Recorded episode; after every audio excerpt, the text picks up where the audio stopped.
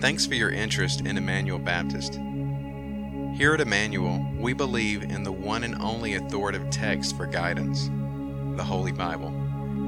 We pray that this sermon will speak to your heart and open your eyes to the glory of God. Make sure you plug into your local church and get to know others that love the Holy Father, the Son, and the Holy Spirit just like you. Thanks again, and God bless you guys. NCAA basketball tournament just finished up. And so finally crowned a champion. Maybe not the champion that you wanted, but a champion was crowned. Think about all those players who uh, put a lot of time and work in, not just the season, but before the season.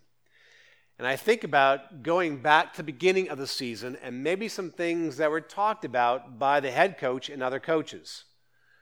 So think about it. First day of practice, what's a coach going to say? Well, he's going to probably talk about, you know, I'm glad you're here, glad you're in the team. Here's going to be your position. Here's your playbook. Practices will be on these days at this time. We're going to have games coming up. Here's the schedule of the games. Here's the coaches. Introduce the coaches, make sure you know them. All these things going on, but at some point, the coach is probably going to say, Why are we here? that's because we want that national championship. We want our school song to be played. We want to parade on campus. We want to cut down the nets. We want to hold that trophy up and say, yes, we are the champions. The end of Scripture. The end of all the events that God has ordered and arranged. The end of our desires.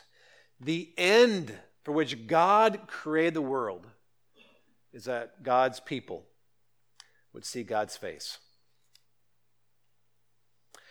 There's nothing beyond this. There's nothing greater than this.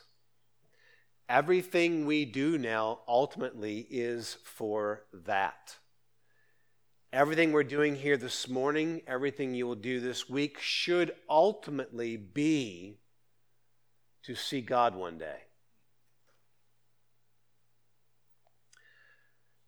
Just want to be honest with you because when I was doing the sermon and practicing it, I said, John, that's not you most of the time. Thinking about and longing for seeing God, I don't know how much is in my heart and my mind all the time. We get wrapped up with all kinds of things, don't we, day in and day out? The great pressures, the great anxieties of life just trying to absorb life, just trying to make it to the next day, just trying to pay the bills, asking God, just please give me some things I need today, fix the situation. And that longing, that vision of God and seeing God being in a daily basis.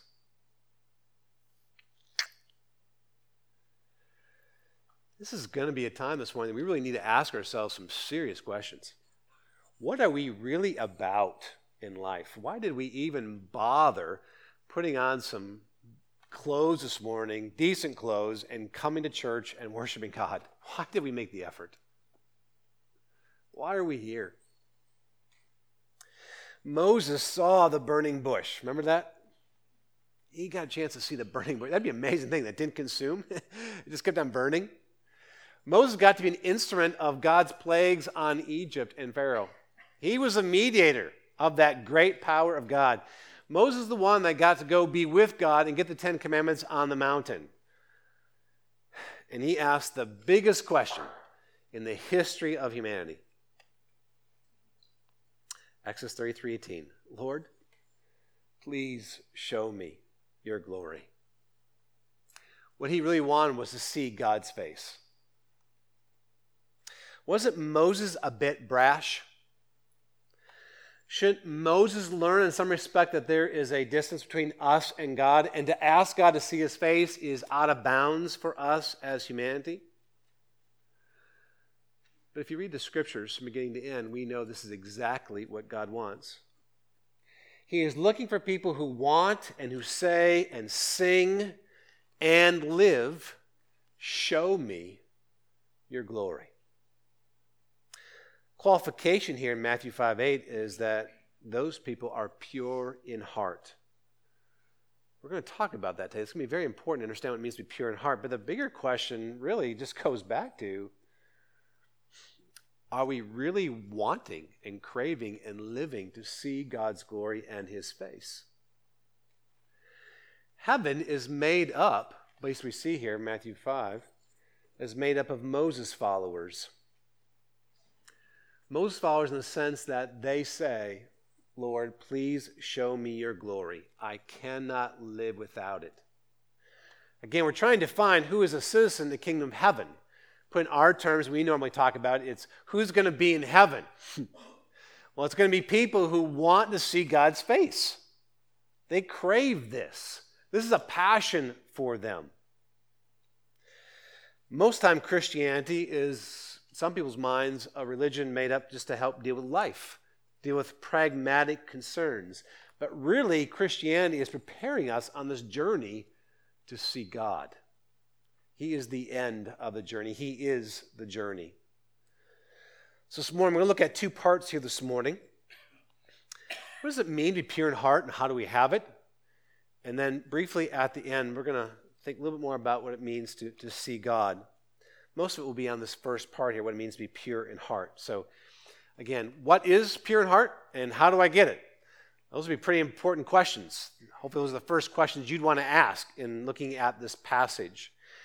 And I want to make sure we do not think of this in a very superficial, simplistic way. That we're going to just talk about this morning how we just need to make a few better choices in our life.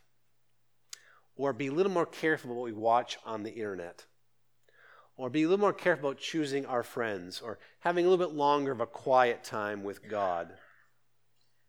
There's a few areas we could do better. This is much different than that. So, what does this mean to be pure in heart? Got three things. First of all, I think at the heart of it means devotion or allegiance to Jesus.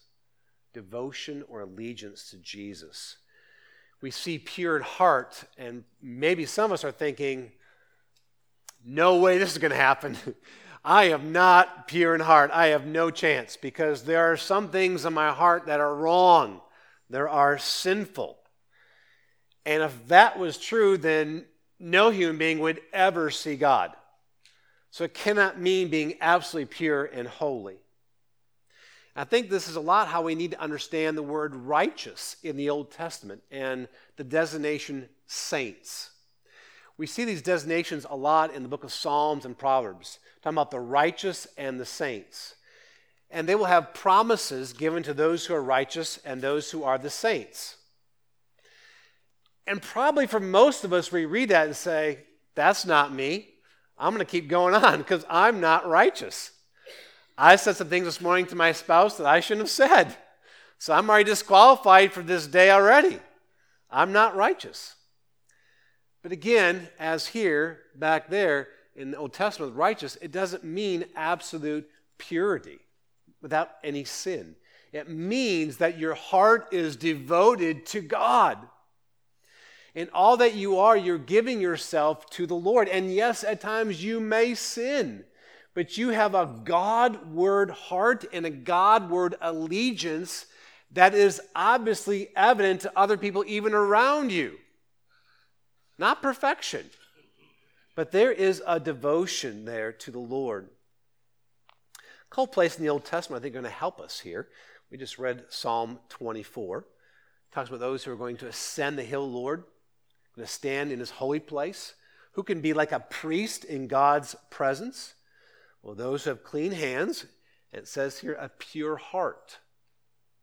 And what follows it, if you caught that, is one who does not lift up his soul to what is false. If you have the New International Version, it has idols. Actually, the little word there for idols is not used, it's what is false. But the idea here is correct that it is, does refer to idols. Idols are false. And when you give your allegiance to them, you are doing something that is false because they are false. You're not showing your devotion or your allegiance to God. As David says in Psalm 16, verse 4, the sorrows of those who run after another God shall multiply. I will take their names on my lips, nor offer offerings to them. David was very clear he does not want to give his heart to another God, a false God, or an idol. Again, alluding to allegiance. Psalm 73, verse 2 God is good to those who are pure in heart. Then the psalmist says, But as for me, my feet had almost stumbled. My steps had nearly slipped because I was envious of the wicked. Did you catch this? God's good to those who are pure in heart. And the psalmist says, I almost lost that purity. My feet almost stumbled because I was envious of the wicked, and it seems like they are doing so well in life. Again, it would have caused him not to be devoted to God, but his heart would have been divided over this and not given full praise and worship allegiance to God. So, this, I think, pure in heart has to do with allegiance or being devoted. Specifically, here, devoted to Jesus. Back in chapter 4, verse 19, Jesus meets some fishermen, Peter and Andrew, and he says to them, Follow me. Meaning, give me your devotion. And we are told that they left their job, their career, their family, they left their old life. Everything that they used to find safety in is now done away with. Their self interests in their life now are now turned away from self, and now their interests are only in Jesus and what he wants. So, following Jesus is wholehearted devotion, confessing and living out your allegiance to Christ, exemplified in being baptized publicly, where you publicly identify Christ and confess Him. And this means you want to be publicly known as a follower of Jesus. You crave obedience. You hunger and thirst for righteousness. Your life is now gathered up and directed toward Jesus in every way. Blessed are the pure in heart. Follow me. Just think about that. Dietrich Bonhoeffer talks about this in the cost of discipleship. He says, like, follow me. Where are all the details, right? Where? How? When? For how long? What's the cost going to be? What are you going to ask me to do, Jesus? Jesus immediately tells them zero. You don't need to know. You'll know in time what it's going to be, what's going to be involved with it. You will know all these details in time if you come follow me. But if you choose not to come, you'll never know. And you'll never know me. You'll never know the kingdom. You must get up and you must go and follow Jesus. This is the obedience here, part of our devotion and allegiance to Christ. You will have to trust Christ for absolutely everything. Unless you are willing to give it all up, you won't go. The thing here is with Jesus followers is that there are some in the midst of them that want the blessings of obeying Jesus, but they don't want to do the obeying. This last we looked at, blessed are the merciful, for they will be shown mercy. I think everybody wants to have mercy when they stand before God one day. But you yourself must learn to be merciful. And some people just refuse to do that. Blessed are the meek, for they shall inherit the earth. I want resurrection life, right? I want to live in the new heavens, new earth. But you must be weak. You must give up your show and demonstrations of power and glory before others. So the way is hard. It's an unconditional call to allegiance. And you, as a follower, must not put your conditions on the unconditional call of Jesus. Jesus calls unconditionally, and you cannot return back to Jesus by saying, Here are my conditions.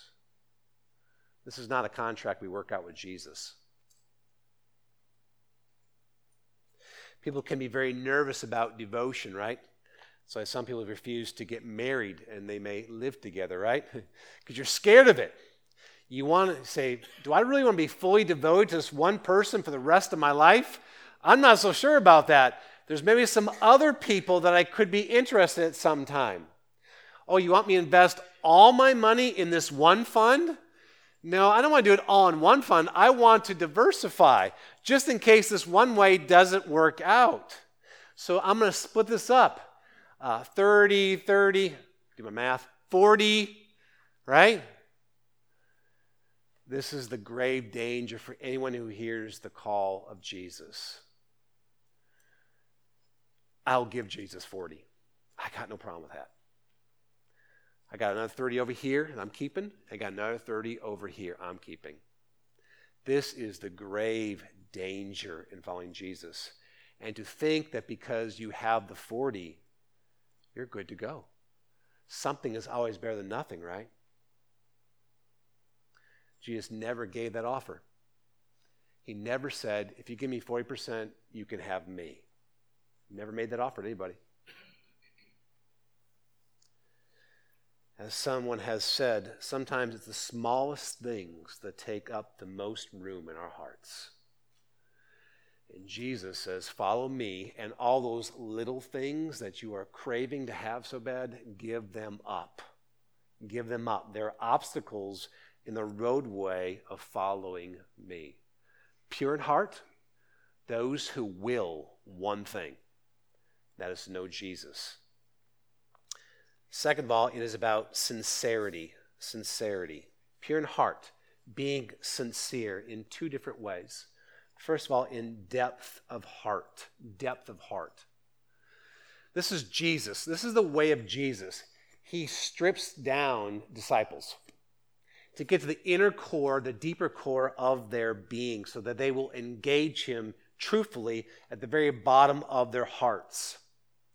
It's easy to stay, stay superficial with Jesus, just as it's very easy to be superficial with other people, right? Never get real tied up with other people. No strings, no obligations, where you can move fluidly in and out of a relationship. And y'all have those, right? And you know there is no depth of love there, and there's no depth of significance. You can walk away from that relationship and it's no problem. But with Jesus, as Jesus instructs us, teaches us, he wants us to go deep with him. And that means stripping our hearts bare. Matthew 23, verse 26, Jesus says, You blind Pharisee, first clean the inside of the cup and the plate, that the outside may also be clean. Clean inside clean deep in the heart first. This is where the substance really is to be found.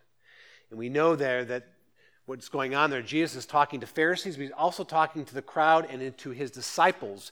And he's sending a message to his disciples. You see these Pharisees who clean the outside of their life and make it look like to other people that they are very godly, but inside there's great wickedness. Stay away from it. This is a warning to the church. Don't be like the Pharisees, don't copy their ways. Matthew 23, verse 28. So you also outwardly appear righteous to others, but within you are full of hypocrisy and lawlessness.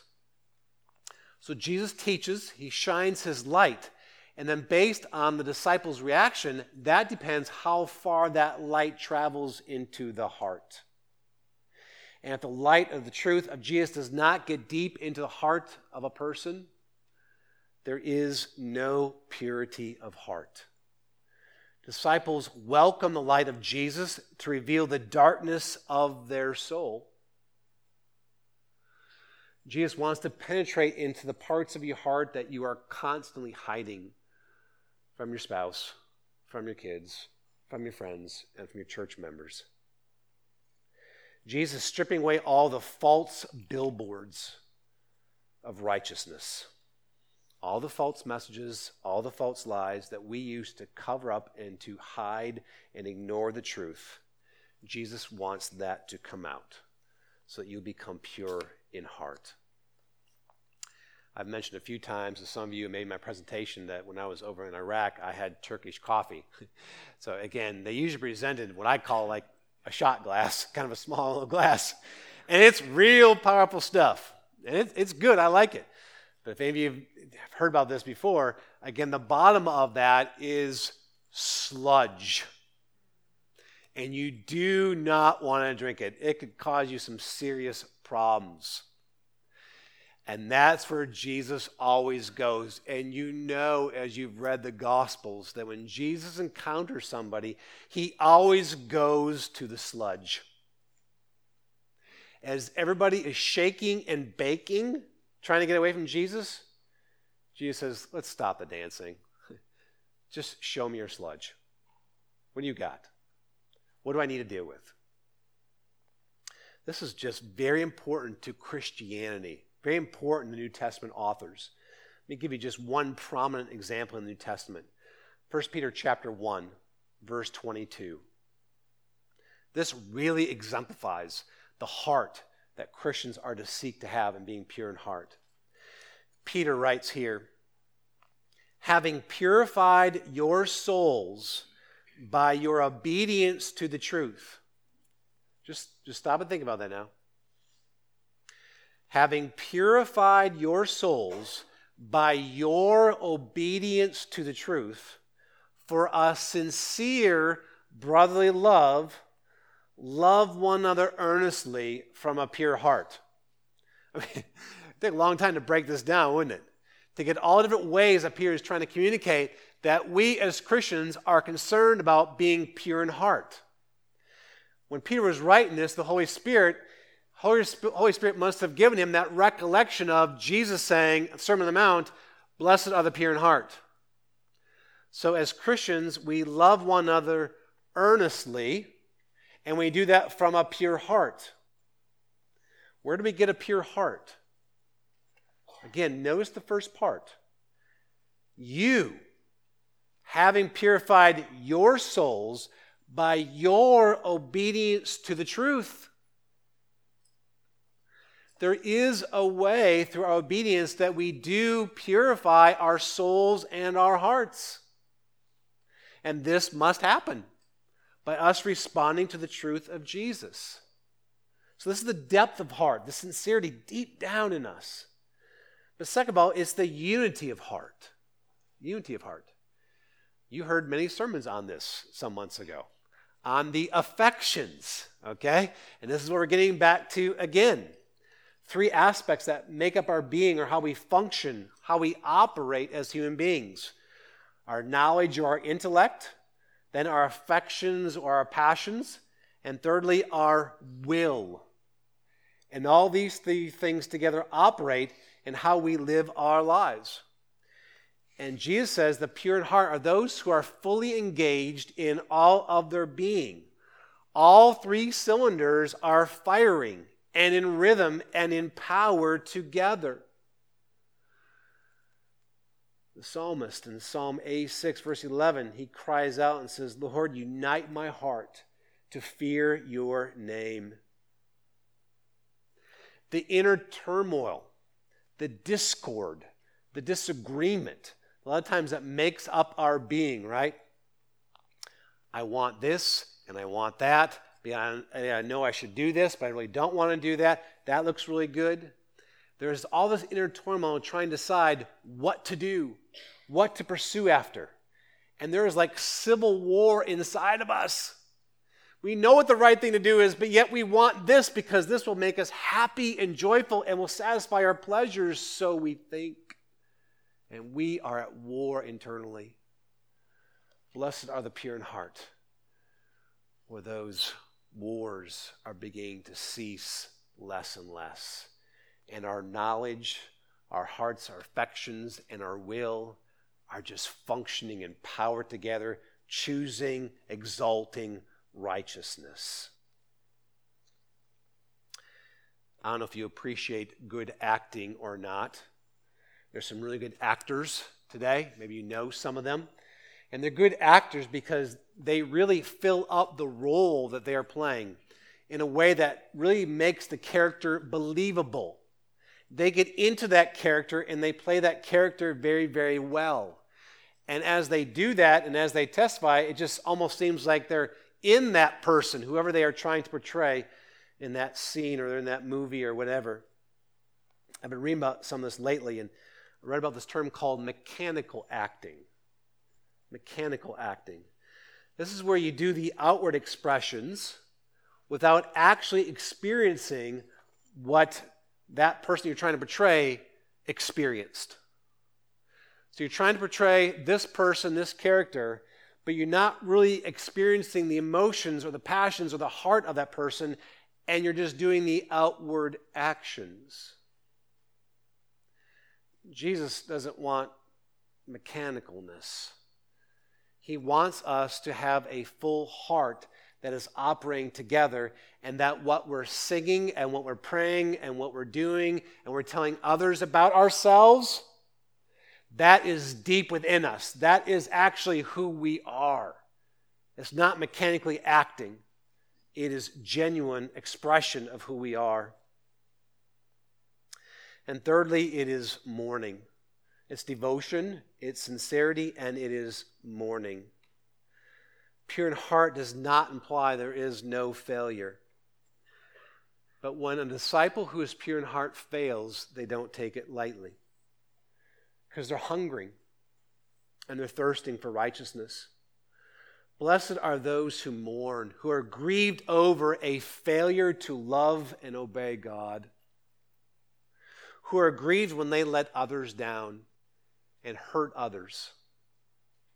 Or even here this morning, they're grieved when they sing songs and their heart just doesn't seem to be registering with the words. And they're thinking about so many other things, and their heart and mind isn't even here. And disciples of pure in heart are grieved over that. It exposes the depravity of their hearts. Matthew 7, verse 14, Jesus says, For the gate is narrow and the way is hard that leads to life. Jesus says that to find life in Him, it's going to be a very hard road. And this is how we develop purity of heart, is on that road following Jesus. As we try and obey Him and live for Him, there is a cost. There are afflictions. There are trials, which means there is frustration at times. There is loss there is failure. And those who are pure in heart keep pressing on. Even as Jesus keeps leading them on, teaching us and leading us in what is right, even though we're suffering seemingly setbacks, we keep following. In the midst of that pain, all of a sudden, purity of heart begins to develop. The way is hard. And it's not just because of the trials but it's because of what the trials dredge up. There's hard work and there's mourning in doctoring your heart. Because what bring what comes up as a result of those trials is lust. Do I really have that much lust in my heart?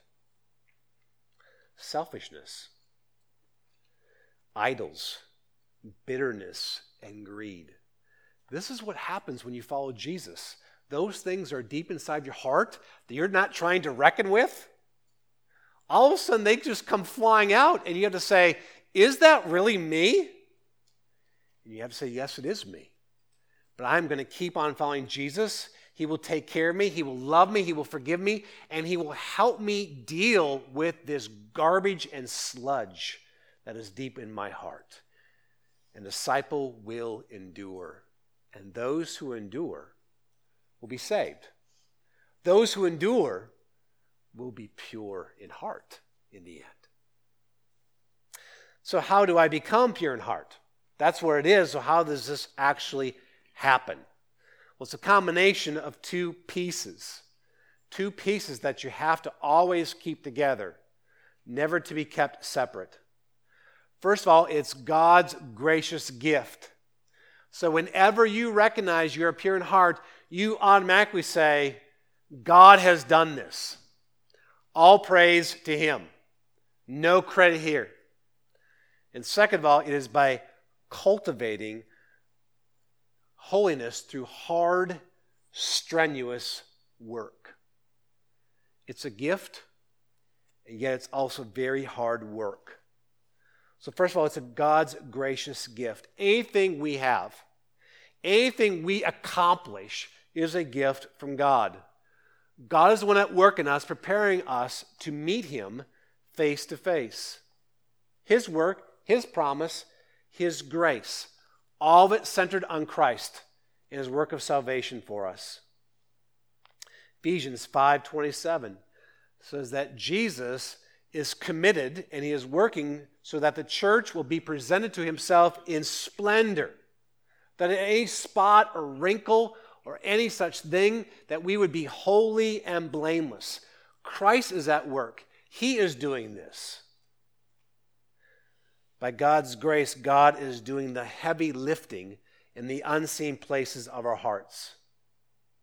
God is giving us a new understanding. New desires are springing up. Our will is being empowered to lift righteousness and to drop wickedness. We are learning to exalt our neighbor and to lower ourselves beneath them. 1 Corinthians 15:10 Paul says something really amazing. He said, "I've worked harder than all the other apostles." That makes it a little uncomfortable, doesn't it? Apparently, the Apostle Paul could say that because everybody was saying it, right? Peter, James, you know, they're, they're a good job. They're, they're working hard. But nobody works harder than Paul. He is laboring all the time. He is just passionate about serving Christ. But Paul goes on to say there, it's not I, but it's the grace of God that is with me. God's grace is the one that is doing this, and Paul recognizes this. He should receive no credit, no glory for his working. In heaven, there's going to be no banners with Paul's picture on there. And you're not going to get a banner either. There's no banners for us saying, look at what they did. They worked so hard. It was God's grace. But then again, it's got to be strenuous cultivation. Some days you should feel really tired trying to fight for righteousness and love what is good and honorable and precious to the Lord. You should feel tired at the end of the day. If you're just glibly going through life saying, This is so easy, man, Christ is so good, there's no work involved. You're not on the way that is hard, that leads to life. So, how do we cultivate this? Just three things quickly. First of all, it's cultivating a Christ centric way of life. A Christ centric way of life. That just means, as you follow Jesus, you are just weaving him into your life in all aspects of your life.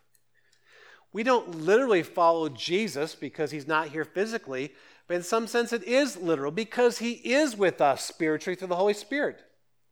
Christ is with us. Christ is here this morning. And when you leave, He is with you. And so you need to be engaging Him, confessing your sins. Oh, Jesus, I'm so sorry. I just thought that. Would you forgive me? People around you might think you're crazy, but that's what you do. say, Lord, I'm so frustrated. And it just comes out of your mouth. It's like you have this invisible friend, like little kids have, right?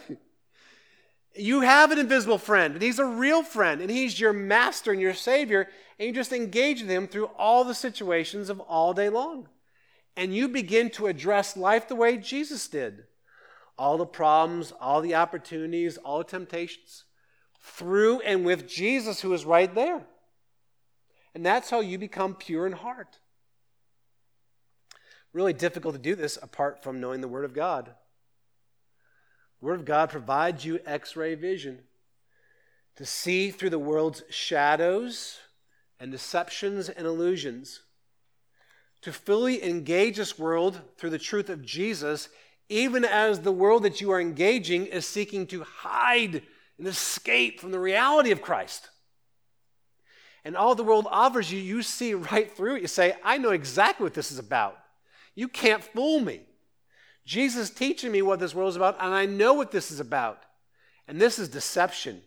This is an illusion. No matter where you are, Christ is with you and you are engaged with him very purposefully. Even with another person, you are never alone. You always make a triangle of three, whether many people or just one other person. There's always three you, Christ, and the other person. You, Christ, and your spouse. You, Christ, and your son or daughter. You, Christ, and your mom and dad. There's always three. Second of all, we cultivate disciplined and pattern thoughts and actions so we might have the right dispositions. The right dispositions. One of the great hindrances that Christians stumble with is being herky jerky.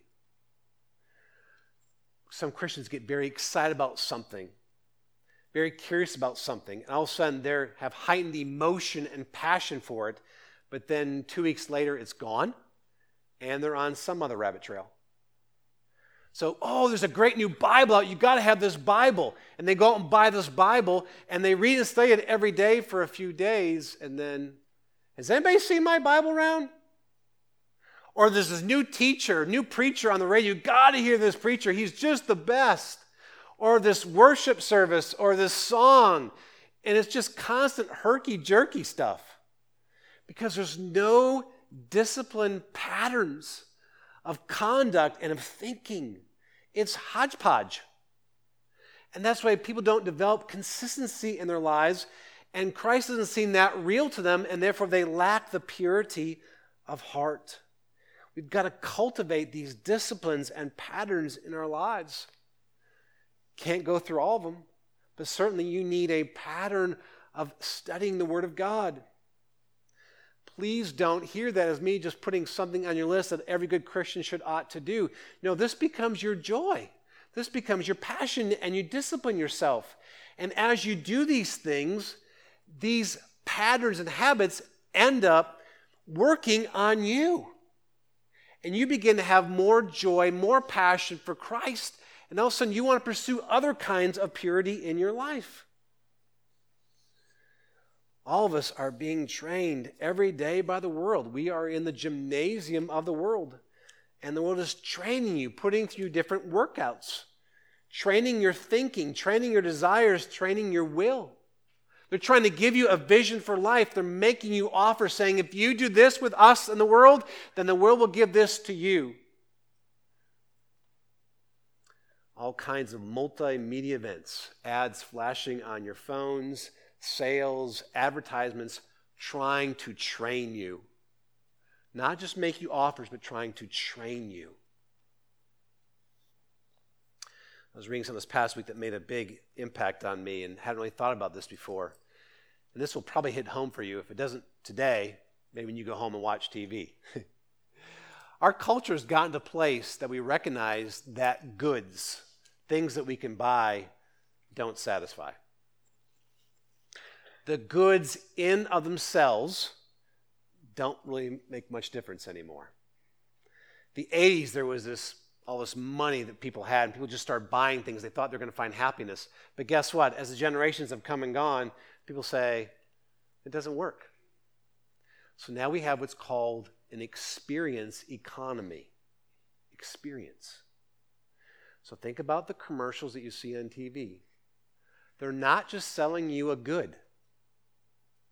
They're selling you an experience. I just saw advertisement for um, pickups the other day. It's not that it's a nice looking vehicle. No, it's what you can do with it and the experience you have. You need to go on this vacation because it will transform you and your family. You need to go on this kind of experience. Everybody is selling experiences because people know the goods in themselves don't really do anything, especially when you're by yourself. But if that good can give you an experience and you can remember 20 years from now as you sit around with your family, you will lay down your money. And those things will have an effect on you. They will be an experience. And the world is trying to give you lots of experiences to train you. You've got to be in the gym of Jesus every day training. Disciplining yourself, cultivating these patterns of discipline to make sure to help work on your heart because if your heart goes astray, you're in danger. You need new attitudes, you need new thoughts, you need new desires every day pumping and working inside of you. Otherwise, you'll be working out in the gym of the world all day long. And thirdly, cultivate an ability to listen to your heart.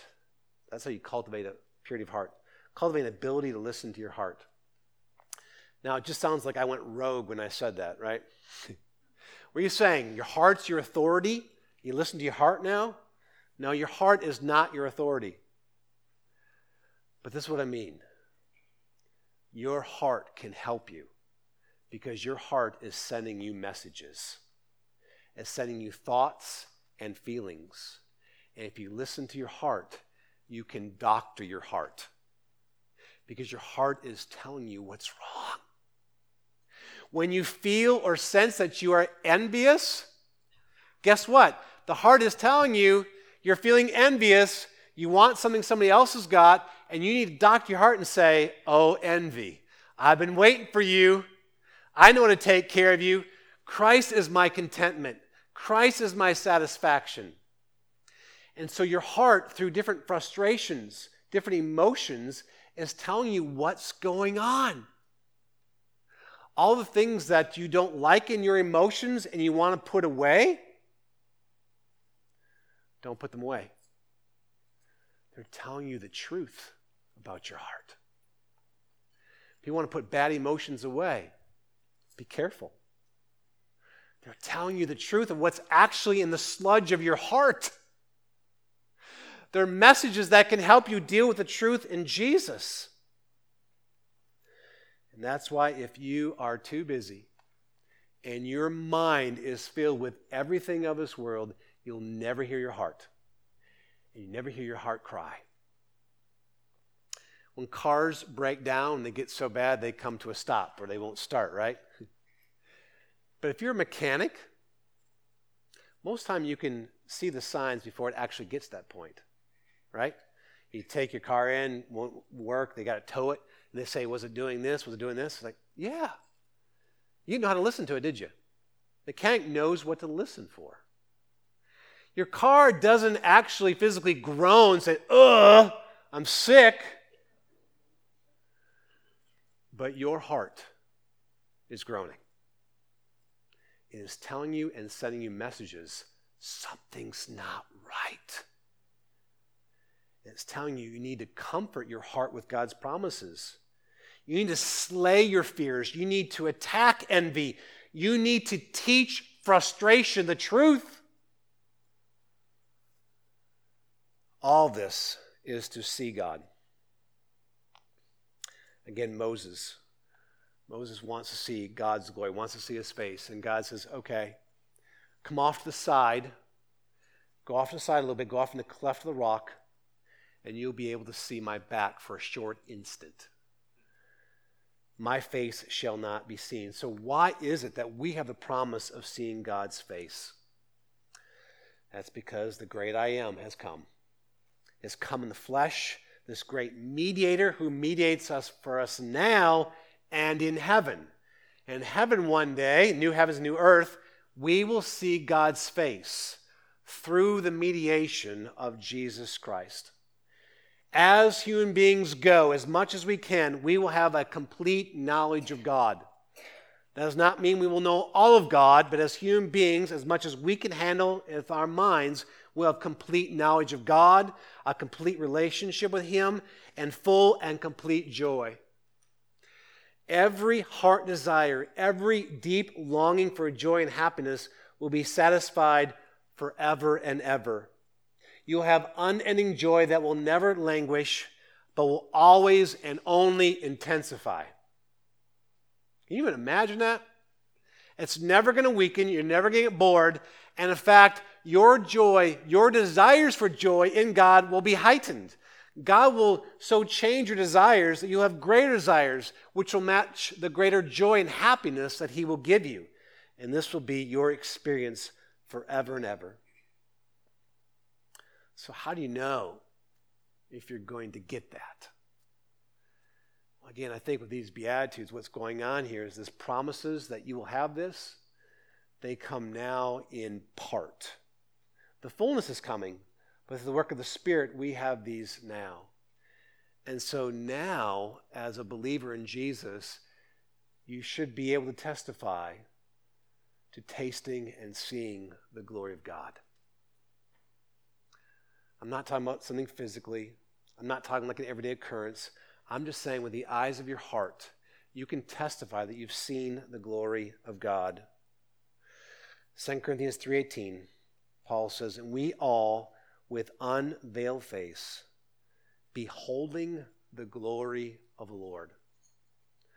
Paul assumes that you, as a believer, are beholding the glory of the Lord right now. And if you see the glory of the Lord now, would you not want the fullness of that? And Paul goes on to say that you're being transformed from one degree of glory to another. We're becoming pure in heart, Paul says. So you see, put this all together. How do you become pure in heart? Is beholding the glory of the Lord. And as you are doing that, you're being changed and be given a pure heart. So that one day you will be ready to see God face to face. We all know that happiness is outside of us, isn't it? Happiness is outside of us. We were never meant to be happy in of ourselves. Now, some people rectify that and they use people, they use relationships, they use spouses to try and make them happy. Some people have to go buy a car, have to have new clothes, to find happiness. But people know, you know, that happiness is not in you. We were always meant to find happiness outside of ourselves. And now we know where it is truly found it is in God. We were made ultimately for Him because we cannot have happiness apart from God. And if you, by faith in Christ, become happy in the Lord and you behold His glory, you are becoming pure in heart and you will see him face to face. Let's pray.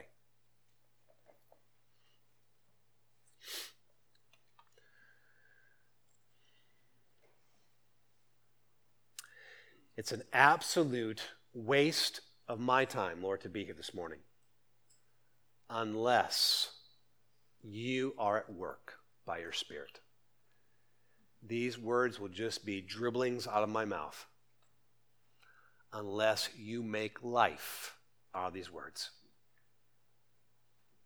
You are life, you are the giver of life. I ask you today to give life. Where there's death and estrangement, I pray that you would bring people to yourself and you would enlighten their hearts and their minds, and they'd be caught up into your glory. Lord, I pray, Lord, you would transform our existence so that we're actually anticipating seeing your face one day.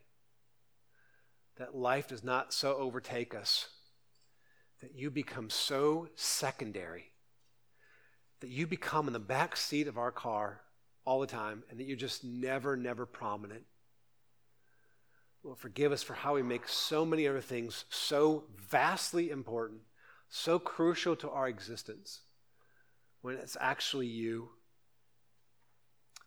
You're so much forgotten.